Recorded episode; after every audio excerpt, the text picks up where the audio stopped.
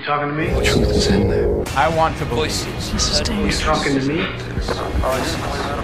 Voices. Voices. President Kennedy died Conspiracy at theory. 1 p.m. Well, I'm the only one here. Aquela parecia ser uma manhã igual a tantas outras. Uma manhã cheia de mirones que, munidos de binóculos e máquinas fotográficas, se preparavam para assistir ao lançamento de mais um foguetão, o vai-vem espacial Challenger. É sempre assim há muitos anos. Desde que a NASA agendou os seus lançamentos para Cape Canaveral, na costa da Flórida, bem perto de Orlando, a meca dos parques de diversões. Depois de sete adiamentos, uma pequena multidão preparava-se naquela manhã fria de 28 de janeiro de 1986 para presenciar o início de mais uma missão espacial. Passavam poucos minutos das 10 da manhã quando o Space Shuttle iniciou a sua viagem. 73 segundos mais tarde, e quando nada o fazia prever, a nave começou a desintegrar-se, vitimando toda a tripulação, sete ao todo, incluindo pela primeira vez uma civil. Krista McAuliffe, uma professora que iria dar duas aulas em direto do espaço para 2 milhões e meio de alunos.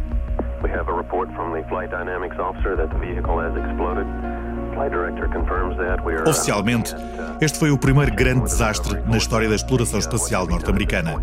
O desastre foi transmitido em direto pela CNN. Foi alvo de todas as especulações e antes que chegasse a explicação oficial por parte das autoridades americanas, os terraplanistas, os defensores da teoria de que a Terra é plana, justificaram o acidente com o facto de, prepare-se, se a Terra é plana e está protegida por uma redoma, é óbvio que o foguetão embateu na dita proteção.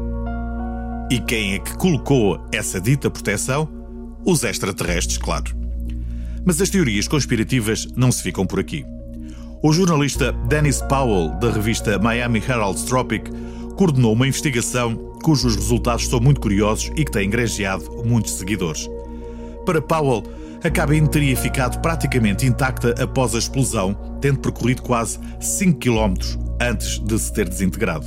De onde se conclui que a tripulação teria permanecido consciente durante 2 minutos e meio, pelo menos até ao impacto com as águas agitadas do Oceano Atlântico.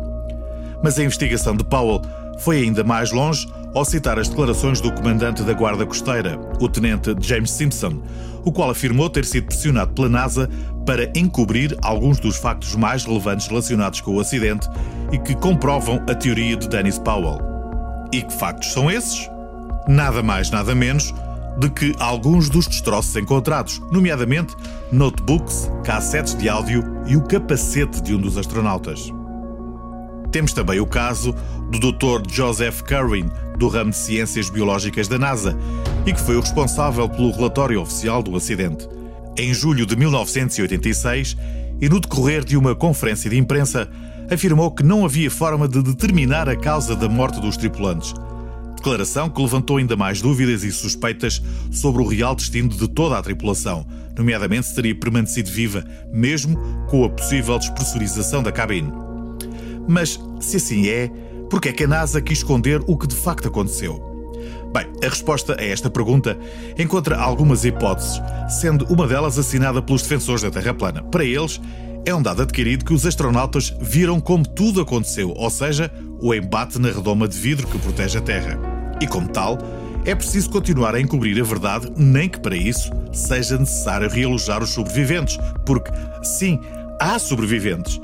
E era necessário atribuir-lhes falsas identidades e criar-lhes uma nova vida. Nesse caso, impôs-se uma pergunta: se não morreram, onde estão os sete tripulantes? Uma rápida busca na internet revelará o paradeiro de toda a tripulação, bem como as suas atuais profissões. Experimente. Este não foi o único acidente ocorrido no programa espacial norte-americano. No dia 1 de fevereiro de 2003, durante a fase de reentrada na atmosfera terrestre e apenas 16 minutos antes de tocar o solo, o Columbia, que fazia parte da missão STS-107, explodiu, causando a destruição total da nave e a morte dos sete astronautas que compunham a tripulação. Esta missão de cariz científico teve a duração de 16 dias, ao longo dos quais foram cumpridas com sucesso as cerca de 80 experiências programadas. Também neste caso não faltam teorias. desde um vírus informático que foi carregado por um grupo terrorista para os computadores de bordo durante o voo para provocar a queda da nave, até à divulgação de que o astronauta Ian Ramon era um espião ao serviço de Israel e que foi ele que provocou a queda do Columbia apenas para desviar as atenções dos problemas no Médio Oriente. Existe também a teoria numerologista, a qual afirma que o acidente se ficou a dever aos astronautas serem sete, número que decomposto resulta em 16, 1 mais 6. Ora, a missão teve início no dia 16 de janeiro. Teve a duração de 16 dias, explodiu 16 minutos antes de aterrar. E o número 16 está carregado de vibrações catastróficas.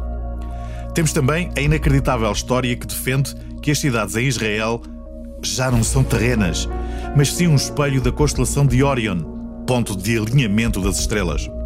Ora, o portal 1111, como toda a gente sabe, fica bem no meio da cintura de Orion. Este portal é a ponte entre as forças biomagnéticas que se encontram dentro do corpo da Terra e as forças supermagnéticas que estão no interior da estrela Orion. Como o logotipo da missão STS-107 é supostamente uma versão estilizada do símbolo do portal 1111, o Columbia caiu. Após o acidente com o Challenger, todo o programa espacial norte-americano foi suspenso. As missões só seriam retomadas 32 meses mais tarde.